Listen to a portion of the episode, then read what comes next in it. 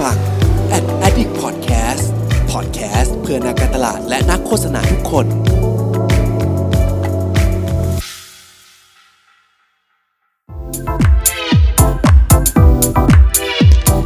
Level Up Podcast สวัสดีครับ พบกันอีกครั้งนะครับ กับรายการ The Level Up Podcast ครับ ก็อ่าไม่ได้เจอกันเลยนะครับ แล้วก็ พูดตรงๆก็คือมาสายอีกแล้วนะครับ ผมช่วงนี้ครับผมผมพูดกับคุณผู้ฟังทุกคนเลยนะครับ ว่าผมงานเยอะอืมผมขอโทษทุกคนผมว่าน่าจะผมผมไม่แก้ตัวใด ๆ ผมพูดเลยว่าผมยอมรับผมงานเยอะ แล้วก็ช่วงช่วงนี้ค่อนข้างยุ่งมากเปิดปีใหม่นะครับ ลูกค้าเยอะมากนะครับ ก็เลย อาจจะลงคอนคอนเทนต์ช้านิดนึง แต่เนื้อหาเข้มข้นเหมือนเดิม ไม่ต้องกลัวนะครับแน่นอนครับ เรามาแน่นอน โอเค ก็วันนี้นะครับอย่างที่ทุกคนเห็นและอย่างที่ทุกคนได้ยินนะครับ ผมไม่ได้มาคนเดียวนะครับ เสียงนี้คุ้นๆนะครับผมเสียงของพี่ทศพี่ทศสวัสดีครับสวัสดีครับสวัสดีครับ ผมสวัสดีครับเก่งสวัสดีครับคุณผู้ฟัง The Level Podcast ครับผมพี่ทศรู้ไหมคุณผู้ฟังทุกคนอะที่ติดตามของช่อง Ad Addict Podcast เนี่ยเขาได้ยินเสียงผมมา น่าจะสามสัปดาห์ติดแล้วนะ ไม่ได้ยินเสียงใครเลย ได้ยินเสียงผมได้ยินเสียงผมคนเดียว คือครับผม นั่นแหละ ก็ผมพยายามจะลองฝึกพูดคนเดียวบ้างนะครับ ผมอืมอืมอืมอืมอืมอืมอะอะโอเป็นเคเป็นเป็นไอเดียที่ดีที่ที่เขาจะได้ไม่ต้องสงสัยว่าที่เหลือหายไปไหนคือคือไม่มีใคร คือไม่ใช่เขาทิ้งผมนะ ผมพูดก่อน ผม ผมเนี่ย ผมผมแค่ยุ่ง แล้วก็ผมคิดว่าผมเนี่ยต้องต้องต้องแก้ไขปัญหาก็เลยซื้อไมค์มาอัดคนเดียวอะไรเงี้ยลองใช้ใช้อุปกรณ์ด้วยอะไรเงี้ยอะเข้าเรื่องเข้าเรื่องเข้าราวเนาะ ก็ผมอะพี่ทศเนะครับผมถ้าเกิดใครอ่าได้ฟังประวัตินะครับ ที่เราได้เคยคุยกันเนาะคือพี่ทศเนี่ย เคยอยู่บริษัทที่ชื่อมติชนมาก่อน บริษัทใหญ่เชียวนะครับผม แต่ล่าสุดนะครับผมก็คือช่วงที่ผมพูดคนเดียวนี่แหละมาหลายสัปดาห์เนี่ยพี่ทศเขาย้ายงานนะครับผมจาก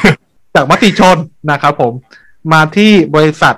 ครีเอทีฟชื่อดังนะครับผมชื่อว่าบริษัท Creative Talk นะครับผม สำหรับคนที่ยังไม่รู้จัก Creative Talk ซึ่งผมคิดว่าทุกคนน่าจะรู้จัก เพราะว่าไอ้คุณเพิร์ดเนี่ยเจ้าของช่องเนี่ยมันไปออกสัมภาษณ์ด้วยนะครับอะมันเป็นอะสมมติสมมติสมมติว่าใครไม่รู้จักแล้วกัน อะอ่ามันเป็นเอ่อมันเป็นอ่าเวทีทอล์กนะครับผมที่เอาเรื่องเกี่ยวกับ Inspiration Creative Technology Media นะครับผม Art นะครับ มามาแชร์กันนะครับ ทำไมผมพูดถึง Creative Talk เพราะว่าเมื่ออ่าสัปดาห์สองสัปดาห์ก่อนนะครับผมเขามีการจัด Virtual Live นะครับ ซึ่งงานดีมากๆ ต้องขอปรบมือให้กับทางพี่เก่งฟิลิปพงศ์กับพี่โจนะครับ ผมรวมถึงพี่ทศด้วยนะครับ ซึ่งเป็นหนึ่งในแม่งานทีมงานด้วยครับทีมงานด้วยอ่าใช่ใช่ใช่ครับ ก็สุดยอดครับ พี่ทศครับ มีอาวุธพูดตรงๆเลย มีอะไรจากจากจะฝากขายของ Creative Talk ไหมครับ อืม คืออย่างนี้ผมต้องแนะนำให้กับคุณผู้ฟังก่อนนะครับ เวลาครับเวลามีใครถามว่า Creative Talk คืออะไรครับสิ่งที่ผมอ่านิยามมากที่สุดก็คือเป็น Community ของ Creative Business นะครับอืมว่า Community คืออะไรข้อ Community ก็คือทุกอย่างที่มันทำให้เกิดการพูดคุย เกิดการแลกเปลี่ยน แล้วก็เกิดความสร้างสรรค์ได้นะครับ ทั้งการมี Event Conference นะครับ อย่างที่เมื่อกี้น้องเก่งเล่าให้ฟังเนาะ web content class ในการสอนพอดแคสต์วิดีโอหรือหรือ interaction ต่างๆ ที่ที่เราเคยทำกันนะครับ ทั้งหมดเนี่ยก็คือเป็นวงอาณาจักรของ Creative Talk นะครับ ตัวผมเนี่ยปัจจุบันเนี่ยย้ายงานนะครับจากจากเอ่อ Marketing Director อยู่ที่เครือมติชนนะครับ ก็มาทำอยู่ที่มันเป็นบรรณาธิการบริหารอยู่ที่ Creative Talk นะครับอืมเอ่องานที่เพิ่งผ่านมาในวันที่ 24เอ่อมกราคมนะครับ เป็นงานที่ชื่อว่า Creative Talk Conference นะครับ แต่ว่าเป็น Creative Talk Conference ที่เป็น Active Virtual Conference นะครับอืมอืมอืมใครที่ได้ชมในวันนั้นนะครับ ก็ขอบคุณมากนะครับ ผมต้องบอกเลยว่ากำลังใจของคนทำงานก็คือพวกคุณจริง ๆ นะครับเอ่อแต่ว่าสำหรับใครที่ยังไม่ไม่ไม่ได้ดูไม่ได้ฟังนะครับ เดี๋ยวผมขออธิบายนิดหน่อยว่า Active Virtual Conference คืออะไร Virtual Conference เนี่ย มันคือมันคือ มันก็คืองานอีเวนท์ที่ดูผ่านออนไลน์นี่แหละ ว่ากันไปเนาะเขามีใครขึ้นพา n นลไหนก็ก็ดูผ่านออนไลน์ Active คืออะไรครับ Active คือเราทุกๆ session ของเราทุกเอ่อช่วงเวลาของเรานะครับ เราต้องการที่ให้คนเนี่ยมี action มี active ตลอด เช่นมีการถามคำถาม มีการเอาทิปสนุกสนุกมาให้ดู มีการให้เห็นว่าเบื้องหลังตอนนี้เขาทำยังไง มีการนับถอยหลังอะไรอย่างเงี้ยครับ ทั้งหมดเนี่ยมันคือ Active Virtual Conference ที่ทาง พี่เก่งพี่โจแล้วก็ทีมงานรวมถึงตัว speaker ร่วมกันออกแบบกันนะครับอืมเอ่อทีนี้เรื่องราวทั้งหมดของตัว Creative Talk เนี่ยมันก็ค่อนข้างมีเยอะพอสมควรเหมือนกัน น้องเก่งอยากจะรู้อะไรครับ พี่จะได้บอกให้ถูกได้โอโอเคครับ คือด้วยด้วยความที่งานนั้นเนี่ยมันมีเทรนด์เนาะเขาเขาส่วนใหญ่จะพูดเรื่องเทรนด์มากมายเลย ทั้งโฆษณาการตลาดอีคอมเมิร์ซต่าง ๆ นะครับ วันเนี้ยอืมผมอะ่ะผมขอพูดในเชิง องค์รวมทั้งหมดเลย แล้วผมอยากจะถามในมุมของความคิดเห็นของพี่ทศเลยนะครับ ว่า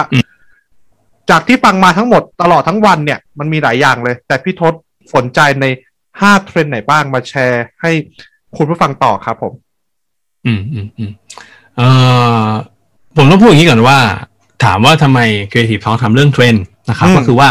เดิมทีเนี่ยเรามีนัดกันวันที่ 24 ที่แล้วเนี่ยมันต้องไม่ใช่เป็น virtual หรอก มันต้องเป็นงานอีเวนต์จริงๆนะครับทุกคนก็จะได้เข้ามาร่วมงานกันแบบทุกครั้งนะครับ เพราะเราจัดติดต่อกันมา 9 ปีแหละ แต่ว่าอันเนี้ยพอเป็นพอเป็นพอมันจะต้องมีการแยกงานเนาะคืองานจริงเราก็ยังมีอยู่ในวันที่ 25 เมษายน กับไอตัวไอตัวงานวันที่ 24 ที่เราเปลี่ยนมาเป็นรูปแบบของ virtual เนี่ย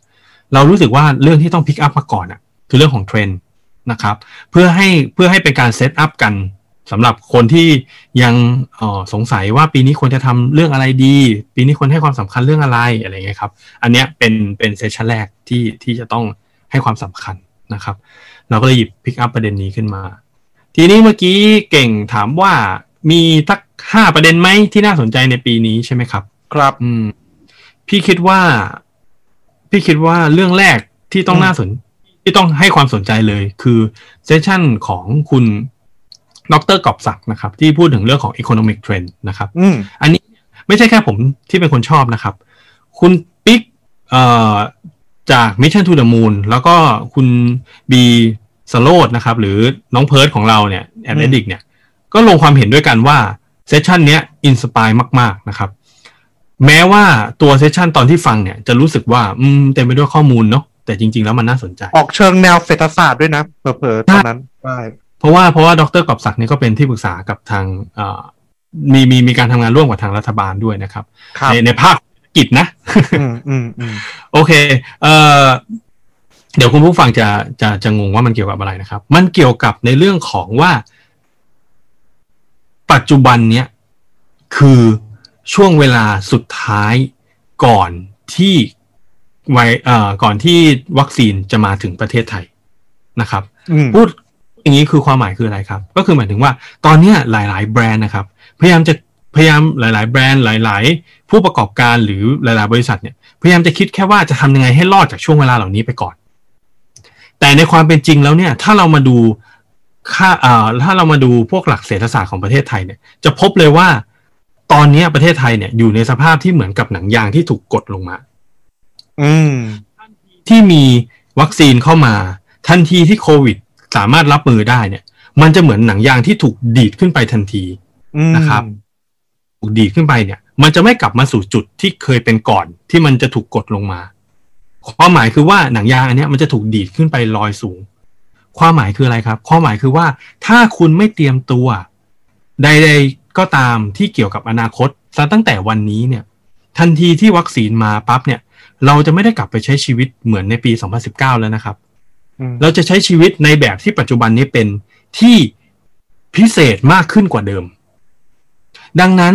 ธุรกิจใดก็ตามที่ยังไม่ได้มีออนไลน์ ธุรกิจใดก็ตามที่ยังไม่ได้มีการเริ่มเก็บ Data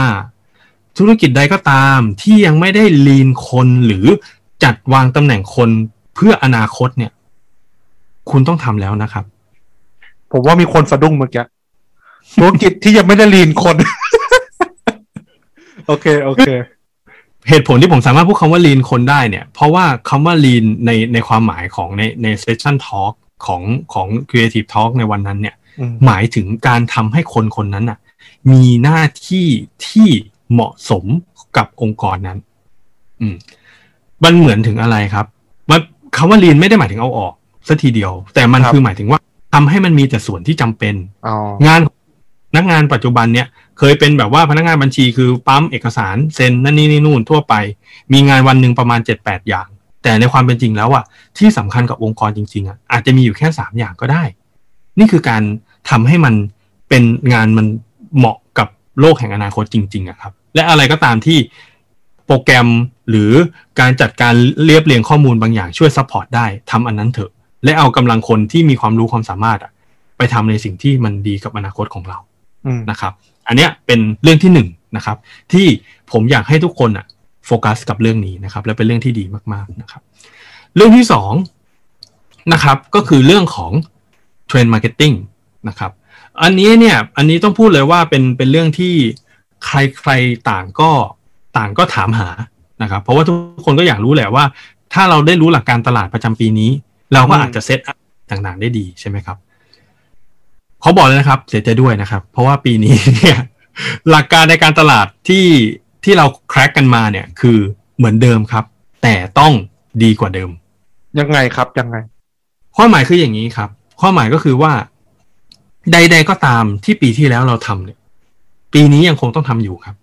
เพราะปัจจัยเรื่องโควิดเนี่ยมันยังไม่ได้หายไปไหน ครั้งหนึ่งเราเคยทำร้านอาหารที่ต้องทำเดลิเวอรี่ปัจจุบันนี้ก็ยังมีโควิดอยู่ใช่ไหมครับ แปลว่าเราก็ยังคงต้องเดลิเวอรี่ต่อไป แต่เราต้องทำให้ดีขึ้นคืออะไรครับ คุณอาจจะต้องกลับมารีไวซ์เมนูอาหารของคุณแล้วนะ ว่าอะไรคือสิ่งที่ขายดี อะไรคือสิ่งที่ในตลาดเขากินกัน อะไรคือสิ่งที่ในตลาดต้องการมากกว่านี้ คุณต้องโฟกัสเรื่องนั้นแล้ว คุณจะไม่สามารถมามามามองหาสิ่งใหม่ได้เลย ถ้าคุณไม่ถ้าคุณยังทำสิ่งเก่า ดีขึ้นไม่ได้ รับเพราะฉะนั้นเทรนด์การตลาดของปีนี้เนี่ยคือการทำสิ่งเดิมให้ดีขึ้นกว่าเดิมอืมนะครับ แล้วก็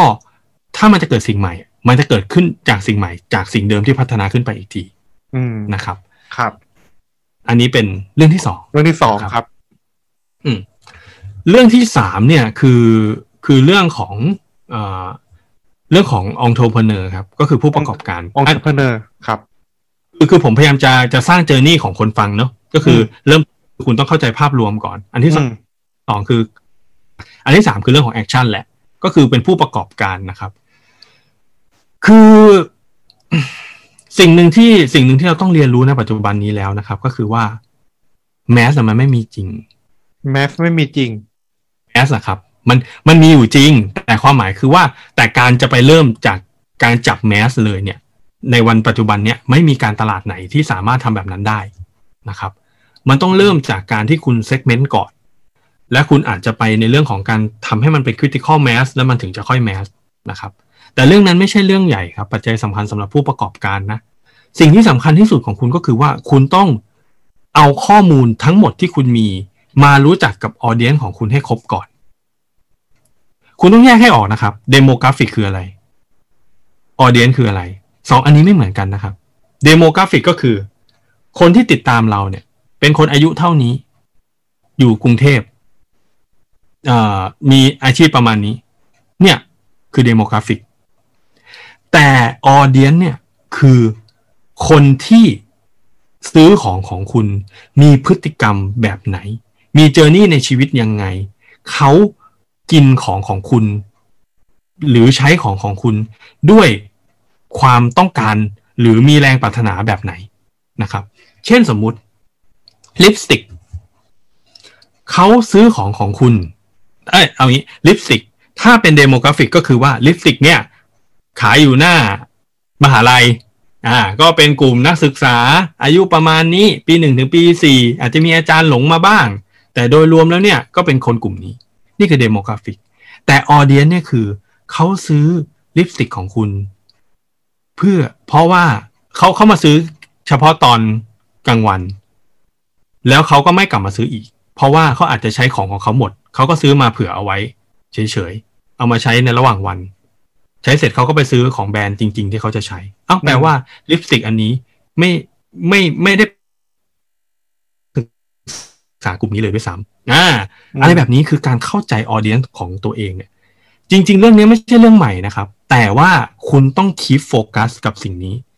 เขาอาจจะไม่ใช่ออเดียนที่จะกลับมาซื้อซ้ำกับคุณ แต่คุณจะทำยังไงให้เขามาซื้อซ้ำหรือคุณจะทำยังไง ให้คุณรู้ได้ว่าเขาซื้อไปเพื่ออะไร แล้วคุณจะทำอะไรได้อีก คุณกลับไปคุณกลับไปเรื่องของอันแรกนะครับ ก็คือเรื่องของเอ้ยเรื่องอันที่สองนะคือเรื่องของอืม marketing ที่พูดว่าคุณต้องทำอันเดิมให้ดีขึ้น การที่สิ่งสิ่งนี้ไม่ใช่สิ่งใหม่เนี่ย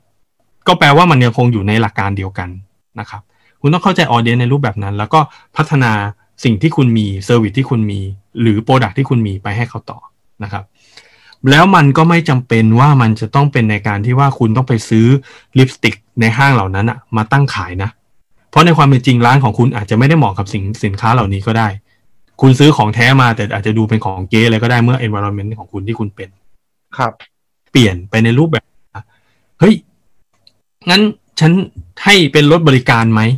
ฉันจะไปส่งที่ห้างสรรพสินค้าตรงนี้ก็ได้เพราะฉันรู้อยู่แล้วว่าเธอจะต้องไปซื้อที่นี่ เอ้าอยู่ดีๆ จากขายลิปสติกที่ร้านกลายไปเป็นอืมอ่าโลจิสติกซะงั้นอะไรเงี้ย ซึ่งพวกเนี้ยมันเกิดจากการเรียนรู้ สิ่งใหม่จะเกิดจากการที่เราใช้ข้อมูลตรงนี้นะครับ เพราะฉะนั้นอันเนี้ยเป็นเรื่องที่สามที่คุณควรจะต้องรู้ อืมครับผม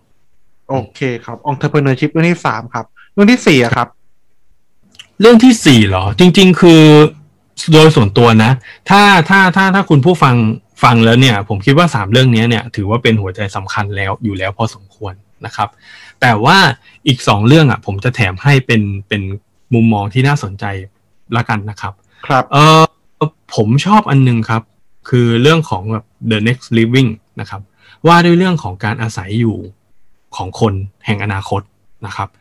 อันนี้เนี่ยจริงๆแล้วอะมันอาจจะไม่ใช่เซสชันที่ป๊อปมากขนาดนั้นนะครับ แต่ผมมันรู้สึกว่ามันมีสิ่งหนึ่งที่น่าสนใจ เขาพูดเรื่องหนึ่ง เขาพูดเรื่องหนึ่งว่า อนาคตหลังจากนี้เนี่ย มันจะเป็นเรื่องของการ คือทุกคนจะแยกไปอยู่ในพื้นที่ของตัวเองอะครับ เราจะไม่ได้เห็นครอบครัวที่จะอยู่รวมกันใหญ่ ๆ แบบแต่ก่อนแล้วสำหรับในสำหรับในชุมชนเมืองนะแต่เพนก็คือว่าคนเราอะ อายุมากขึ้นเรื่อยๆ ปัญหาคือ คอนโดอันเนี้ยจะเกิดปัญหาในเรื่องของ generation ค่อนข้างสูงนึกออกไหมครับ เด็กก็อาจจะเข้ามาอยู่ที่นี่ คนที่เคยเป็นเด็กอยู่ไปเรื่อยๆ ก็อาจจะเป็น aging ครับก็คือเริ่มเรื่อยๆ ดังนั้นการที่ทำให้ community นั้นอะอยู่ร่วมกันได้ เป็นเรื่องใหญ่สำหรับผู้ประกอบการเรื่องอสังหา หรือการดีไซน์เรื่องของ experience ของของผู้อยู่อาศัยครับ ผมยกตัวอย่างตัวนี้คืออะไรครับ เมื่อก่อนน่ะเวลาเราไปพวกแบบว่าเอ่อชุมชนเนาะแบบท้องรอหรือว่าเอกมัยอะไรอย่างเงี้ย เราก็จะมีความรู้สึกว่าเอ้ยย่านเนี้ยวัยรุ่นอยู่ ปัจจุบันเนี้ยไม่ใช่แค่วัยรุ่นแล้วนะครับเพราะไอ้วัยรุ่นนั่นน่ะก็สูงวัยแล้วมันก็กลายไปเป็นเรื่องอื่นแต่ทีนี้เนี่ยวัยรุ่นสูงวัยคือยังไงสูงวัยขึ้นคือแบบโตโอเคโอเคอย่างเงี้ยแต่อันนั้นนะเวลาเราคิดเราคิดเป็นชุมชนเนาะครับแต่ปัจจุบันมันอาจจะเป็นคอนโดตึกเดียวไงนึกออกปะครับคอนโดอัน เนี้ยอาจจะเป็นชุมชนนั้นไปแล้วด้วยซ้ำอืมดังนั้นใดๆก็ตามที่มันมีการใช้ส่วนร่วมกันนะครับ ทั้งทั้งเรื่องของฟิตเนสทั้งในเรื่องของแบบพื้นที่ส่วนกลางครับ เป็นเรื่องใหญ่ที่จะต้องทำให้ทุกคนที่อยู่อะรู้สึกโอเค เช่นอะไรครับฟิตเนสเนี่ย คุณเปิดเพลงวัยรุ่นมากเนี่ยวัยอื่นๆ เนี่ยมันก็จะเริ่มแบบ อืมกูไม่กล้ามาหรือเปล่าหรืออะไรอย่างเงี้ยครับ มันมันเหมือนเพราะว่าคัดกรองคนใช่ไหมมันเหมือนกรองคนมากเกันอ่า ดังนั้นในความเป็นจริงแล้วเนี่ยเขาอาศัยมาก่อนด้วยนะเออแต่ทำไมเขาเขารู้สึกเหมือน วันนี้เขาเป็นส่วนเกินวะอะไรอย่างเงี้ยเออเพราะฉะนั้นสิ่งพวกเนี้ยเหมือนจะไม่น่าสนใจนะ แต่มันน่าสนใจในเชิงของการสร้าง experience ในการอยู่ร่วมกันนะครับ ถ้าคุณกลับมาคิดว่าเป็นเรื่องของร้านค้าเนี่ย คุณอาจจะต้องเริ่มคิดแล้วนะ ว่าคนที่เข้ามาในร้านค้าคุณเนี่ยในการที่คุณจับเฉพาะกลุ่มนี้กลุ่มเดียวเนี่ย คุณอาจจะเจอเทิร์น เขาเรียกอะไรนะ เหมือนแบบว่า แรงกดดันจากอีกฝั่งหนึ่งที่ชัดเจนขึ้นมาก็ได้ เช่น คุณคุณบอกว่าเออร้านค้าของคุณเป็นร้านที่แบบเป็นวัยรุ่นมากๆอะไรเงี้ยแต่คุณใช้ไฟเยอะสว่างเสียงเพลงดัง ร้านข้างๆ ก็ลำบากไปด้วยอะไรเงี้ยเออมันมันบางทีมันอาจจะเป็นเรื่องของการดีไซน์การอยู่ร่วมกันในพื้นที่ตรงนั้นอะไรเงี้ยอืม อืมก็ประมาณนี้นะครับอันเรื่องนี้ก็ถือว่าน่าสนใจ รู้ไว้ก็น่าจะดีนะครับครับ เรื่องต่อไปเป็นเรื่องของ e-commerce นะครับนี่ผมเก็บเรื่องนี้ไปเป็นเรื่องสุดท้าย เพราะว่าเป็นเซสชันที่มีคนพูดถึงค่อนข้างเยอะ ใช่ผมก็ดูอยู่นะครับคือคือจริง ๆ แล้วผมว่าเอ่อคุณผู้ฟังนะครับ ถ้าชอบมาจนถึงตรงนี้เนี่ย สามารถซื้อบัตรนะครับ ไปดูได้นะแหมครับดูแล้วขายของขายของสามารถไปดูย้อนหลังได้ แล้วก็เข้าร่วมงานจริงได้ในเดือนเมษายนนะครับ แต่ว่าแต่งานมันไม่ดีไม่จริงอืมงานดีจริงงานดีจริง เอ่อก็จัดมาเก้าปีนะครับ นี่อวดด้วยโอเค โอเค โอเค เอ่อผมคิดว่าคือคือคือคือที่ขายเนี่ย เป็นเพราะว่าไอเซสชั่นของของอีคอมเมิร์ซเนี่ย มันเป็นเรื่องข้อมูลนะครับก่อนและก่เป็อนนข้อมูลก่อนก่อนก่อนไปก่อนไปก่อนไปเนื้อหา ผมพูดเลยผมชอบเซสชันนี้ เพราะว่าคนพูดเซสชันนี้มีบุญคุณกับผมมาก พวกพี่เราว่าพวกเรา ไม่ไม่กับพวกเรามากพี่ไวนะครับ ผมพี่ไวไพรซ่านั่นเองนะครับ สามารถกลับไปฟังในเรื่องของอีคอมเมิร์ซในตอนของเขาได้นะครับ ยังแน่นเอ่อเหมือนเดิมเนาะข้อมูลยังแน่นเหมือนเดิมไหมเนาะซึ่งซึ่งซึ่งถ้าเกิดทุกคนได้ฟังพอดแคสต์เออจริง ๆ พวกคุณน่าจะเข้าใจนะว่าทำไมผมถึงขายเซสชันนี้นะครับ เพราะว่าถ้าคุณได้ฟังเอ่อตอนของที่พี่ไวกับในตัวพอดแคสต์ที่เราทำกันเนี่ย เราจะเห็นเลยนะครับว่าเขาเป็นคนที่มีข้อมูลเยอะมาก และเขาเป็นคนที่ analyze มันอย่างอย่างเป็นเหตุเป็นผลนะอืมแล้วการที่เขาทำตรงนั้นเนี่ย มันมาจากข้อมูลคลัง Data ที่ที่ที่เยอะ เราเราจำได้ว่าเราทำประมาณสักสองตอนใช่ไหมกับการหรือสองหรือสามก็ไม่รู้อะครับสามสามใช่ที่เกี่ยวกับตอนของพี่เขาคนเดียวอะไรเงี้ยดังนั้นไม่เคยทำเยอะขนาดนี้ดังนั้นมันเลยเป็นเรื่องยากมากๆ ถ้าผมจะอธิบายทอของไอเซสชันของของเขาด้วย ด้วยเวลาแค่ไม่กี่นาทีนะครับ เพราะฉะนั้นอืมผมเลยรู้สึกว่า มันคุ้มค่าที่คุณจะต้องไปดู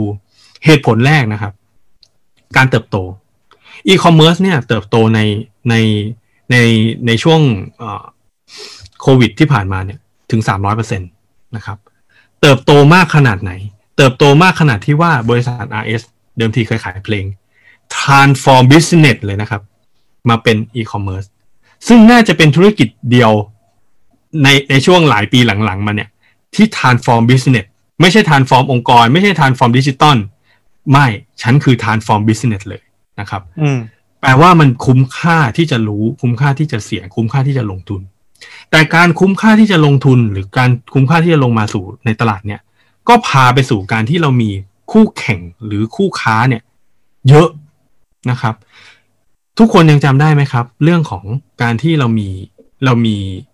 competitor แบรนด์เอ้ย competitor ร้านค้าเนี่ยหลายเออหมายถึงว่าร้านค้าคู่แข่งเนี่ยหลายรายนะครับครับยังไม่พอเรายังมีคู่แข่งจากต่างชาติมาอีกนะครับอืมอันเนี้ยบอกได้เลยว่าน่าเป็นห่วงมากขึ้นเรื่อยๆนะครับอืมกับพวกนี้นะครับมเออเราเคยคุยกันว่าทางออกหนึ่งก็คือว่า การ maintenance หรือการมี service ที่ดี ใช่ไหมครับ ใช่ทำให้เราวันนั้นเขาบอกว่าคนไทยขี้เกียจอืม คนไทยขี้เกียจมากใช่ ถ้าเกิดอะไรก็ได้อะไรก็ตามที่ทำให้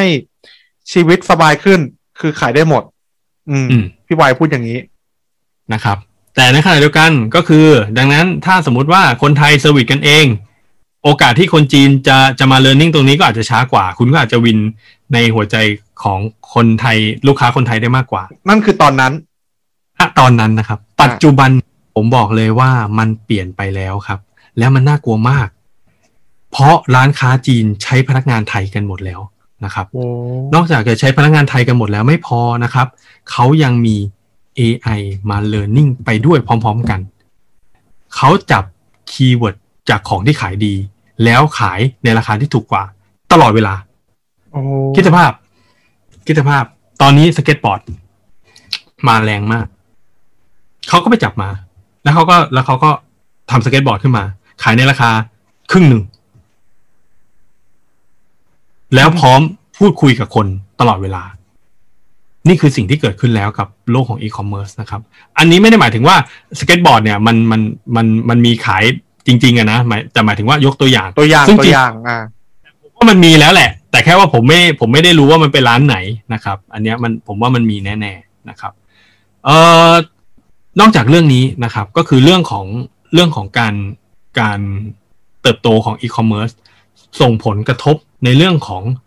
แบรนด์แล้วก็ media รวมถึงอินฟลูเอนเซอร์ยังไงบ้างนะครับ ปีที่ผ่านมาเนี่ย ปี 2020 เนี่ยอินฟลูเอนเซอร์ถูก treat ว่าเป็น entertainment นะครับ เราดูพวกเขาด้วยความรู้สึกว่าชีวิตฉันทุกข์เหลือเกิน ฉันอยากฉันอยากได้กำลังใจจากใครสักคน ให้ใครมาร้องเพลงให้ฟัง ให้ใครมาเล่นตลกให้ดู ให้ใครมาแคสเกมให้ดู แต่ปีนี้ไม่เหมือนแล้วนะครับ เพราะพวกเขาจะมาขายของให้กับคุณแล้วนะครับเพราะแบรนด์ต่างๆ จะเข้ามาทำโปรเจกต์ร่วมกันกับอินฟลูเอนเซอร์มากขึ้นนะครับ เพื่อสร้างโมเดลของการหารายได้ หรือการสร้างคอนเทนต์ในรูปแบบใหม่ๆนะครับ มีตัวเลขหนึ่งที่ที่ค่อนข้างชี้ชัดมากนะครับ ในในสไลด์ก็คือ คอนเทนต์ฮีโร่เนี่ย whatever ไม่ว่าจะเป็นคลิปวิดีโอ exhibition นั่นนี่นู่น บางกิจกรรมเนี่ย บางแคมเปญเนี่ย ยังไม่ทรงพลังเท่ากับการจ้างอินฟลูเอนเซอร์บางคนที่ถูกต้องเลยนะ ด้วยปริมาณเงินที่อาจจะมากกว่ากันหรือน้อยกว่ากันก็ไม่ทราบนะครับ แต่ผล return กันมาเป็นยอดขาย ต่อหัวต่อคลิก ฝั่งอินฟลูเอนเซอร์ทำได้ดีมาก ๆนะครับ เรากำลังจะพูดอะไรครับ เรากำลังจะพูดว่า เพราะฉะนั้นเนี่ย เทรนด์อีคอมเมิร์ซที่เรารู้สึกว่า เอ้ยมันก็คือขายของ ฉันไม่ได้ขายของนี่ ฉันไม่จำเป็นต้องไปสนใจเธอก็ได้ ไม่แล้วนะครับ ทุกอย่างมันคือลูกโซ่เชื่อมต่อกันไปหมด การที่คุณไม่ได้สนใจมัน แล้วมันกำลังอยู่ในกระแสเนี่ย มันอันตรายมากที่คุณจะตามอะไรไม่ทันนะครับ เพราะฉะนั้นสำหรับผมเบื้องต้นก็คือมีทั้งหมด 5 session นี้นะครับ แล้วก็คิดว่ามันเป็น session ที่ดี แม้ว่าจะผ่านเข้ามาสู่ในเดือนที่สอง คุณก็ควรที่จะรู้เอาไว้นะครับประมาณนั้นนั้นผมขอสรุปแล้วกันนะครับอะพี่ทศอาจจะทานน้ำก่อนได้นะครับโอเค session แรกนะครับที่พี่ทศมองว่าเป็นเทรนด์ที่น่าสนใจครับ ก็คือเรื่องของ economic เนาะถ้าเกิดให้พูดให้อย่างกระชับสั้นๆนะครับ คือตอนนี้นะครับเราถึงยุคที่ประเทศไทยนะครับ ผมกำลังจะถึงจุดดีดเพราะการอะ ถ้าเกิดพูดเป็นหนังยางคือตอนนี้มันคือมันคือล่างสุดแล้วดึงมาล่างสุดแล้วต่อไปเนี่ยมันจะดีด แล้วมันจะพุ่งแล้วทีนี้พุ่งพุ่งมากกว่าจุดเดิมที่มันยังเคยเป็นอยู่นะครับ นี่คือเทรนที่หนึ่งนะครับ ใครมองเห็นโอกาสนะครับ ผมก็จะลงทุนหรือจะทำอะไรนะครับ จังหวะนี้คือจังหวะที่สำคัญมากนะครับเทรนด์ที่สอง marketing นะครับเทรนด์ของ marketing นะครับ คนอาจจะคาดหวังเทรนด์ใหม่ ๆ นะครับ พี่ทศบอกว่า เทรนด์ของ marketing ปีนี้นะครับ แย่จังเลยคือเหมือนเดิม แต่ต้องดีกว่าเดิม หมายความว่ายังไง หมายความว่าเรื่องของ performanceหมายความว่าเรื่องของการทำในเรื่องของสิ่งเดิมของ marketing แต่มี quality มากกว่าเดิม จะถูกพูดถึงมากขึ้นในปีนี้นะครับเทรนด์ที่สามเทรนด์ของเรื่องเอผู้ประกอบการนะครับ การเป็นเจ้าของธุรกิจนะครับ เทรนด์เนี้ยหัวใจสำคัญนะครับใน session ก็คือ เรื่องของว่า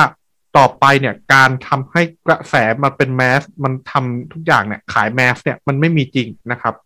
เราต้องเข้าใจกลุ่มลูกค้าของเราก่อนนะครับพี่ทศใช้คำว่า audience นะครับผม คือเราต้องเข้าใจกลุ่มลูกค้าของเราก่อนว่าเขามีพฤติกรรมยังไง เขามีไลฟ์สไตล์ยังไง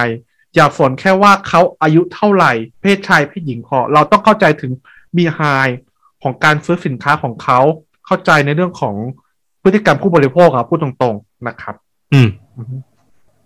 เทรนด์ที่สี่นะครับ ที่พี่ทศบอกนะครับ ก็คือ เรื่องของการอยู่อาศัยนะครับผม คือมันเกิดขึ้นของการ collab กันระหว่างวัยรุ่นในอดีต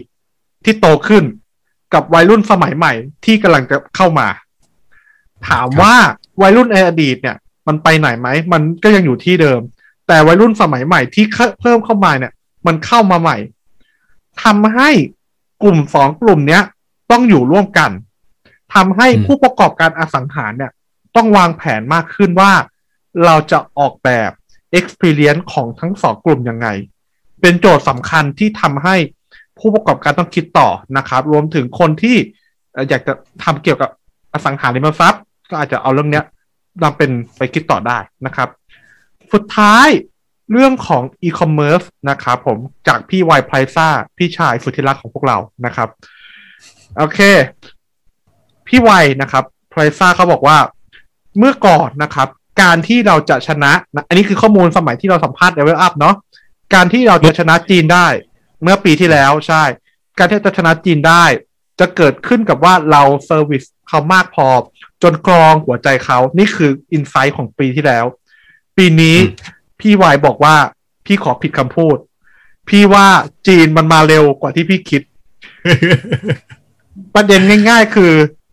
คนจีนถ้าเกิดทำไม่ได้ก็จ้างคนไทยทำต่อนะครับอืมผมจ้างคนจะจ้างคนไทยมาชนะ ใจหัวคนไทยด้วยกันเอง อ่าโอ้โหจีนเจ็บฉเลลายดเจ็บเลยเกิน จีนจีนฉลาดมากนะครับ เพราะฉะนั้นอะ เรื่องของที่เราเคยคิดว่าเซอร์วิสเนี่ยครับ จะครองหัวใจคนไทยได้ มันอาจจะไม่พอละ เราต้องคิดมากกว่าเดิมนะครับ ว่าเราจะชนะหัวใจคนไทยได้ยังไง อาจจะเป็นคุณภาพของสินค้าเรื่องของ branding ก็ได้นะครับ หรือถ้าเกิดอยากได้ตามข้อมูลเต็มๆก็ไปใน session ของของพี่วายซื้อบัตรได้นะครับหรือ แล้วก็อีกเรื่องหนึ่งนะครับก็คือเทรนด์มาใหม่เลยคือของอ่า social commerce ในเรื่องของการใช้อินฟลูเอนเซอร์นะครับพี่ทศพูดว่าสมัยก่อนอินฟลูเอนเซอร์อาจจะเป็นผู้นำทางความคิด ทางไลฟ์สไตล์ทาง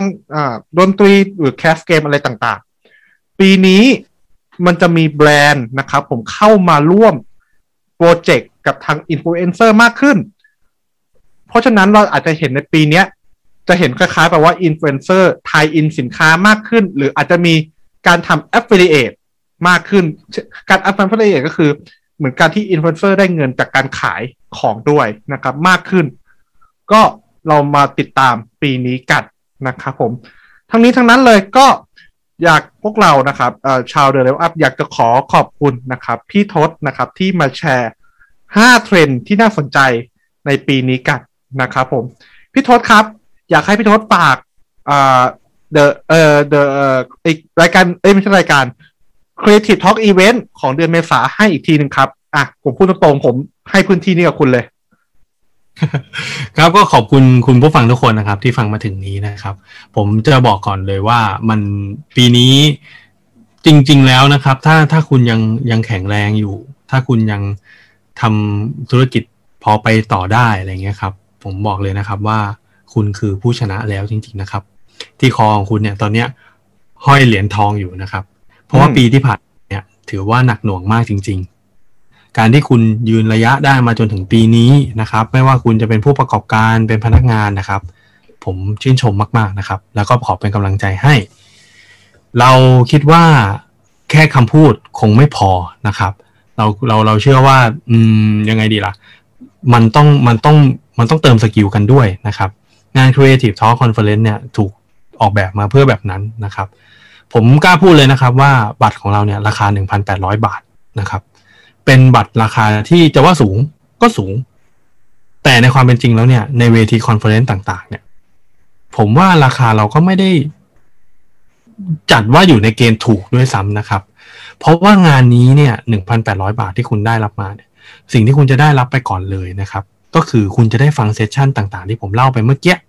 จากตัว speaker ตัวจริงนะครับ แล้วมากกว่าแค่ 10 session เพราะมันมี session แฝงอยู่ด้วยนะครับ คุณจะได้ฟังทั้งหมดนั้นเนี่ย กี่ครั้งก็ได้ revise กี่แบบก็ได้ พร้อมกับสรุปไอเดียต่างๆ อยู่ในนั้นทั้งหมดนะครับ นั่นคือสิ่งแรกที่คุณได้แล้วนะครับ สิ่งที่สองก็คือในงานอีเวนต์จริง ที่ 25 เมษายนที่จะเกิดขึ้น ในงานนั้นนะคุณจะเจอ speaker มากกว่า 90 ท่านนะครับ session มากกว่า 50 session และมีการเวิร์กช็อปหลายเวิร์กช็อปมาก พร้อมกับ activity รวมกันแล้วเนี่ย มากกว่า 10 รายการนะครับ ถามว่ามีเยอะขนาดนี้ เพื่อใคร ก็เพื่อคุณนะครับ เพื่อให้คุณได้รู้ว่าคุณเหมาะกับอะไร ธุรกิจของคุณควรจะทำในรูปแบบไหน แล้วใครที่จะเป็นคนที่คอยช่วย support คุณได้นะครับ เราคงจะดีใจมาก ๆ ถ้าคุณฟังรายการ The Level Up แล้วเกิดเป็น inspire บางอย่างในชีวิตของคุณ แล้วถ้าเกิดคุณได้มีโอกาสได้ไปร่วมงานนี้ของ Creative Talk เนี่ย แล้วคุณก็พบว่าคุณสามารถเป็นคนหนึ่งที่อยู่บนเวทีได้อีกอย่างเงี้ย ในฐานะที่ผมที่เป็นบรรณาธิการบริหาร ผมจะมีความสุขมาก ๆ ที่ผมได้เห็น ผู้ประกอบการขึ้นมาอยู่บนเวทีของเรานะครับ เรายังรอคุณอยู่นะครับ หวังว่าทุกคนจะเข้มแข็งแล้วชนะในชีวิตแบบเนี้ยต่อไปเรื่อยๆ ขอบคุณมากครับ โอเคครับก็ถ้านะครับคุณผู้ฟังทุกคนนะครับ ชอบตัวพอดแคสต์นี้นะครับ ก็อย่าลืมกดไลค์กดแชร์ กด follow ช่อง Atlantic Podcast กันด้วยนะครับ แล้วก็สำหรับวันนี้นะครับ ผมพอดแคสต์ของเรามีเนื้อหาเพียงเท่านี้ แล้วพบกันใหม่นะครับ สัปดาห์หน้า สวัสดีครับ สวัสดีครับ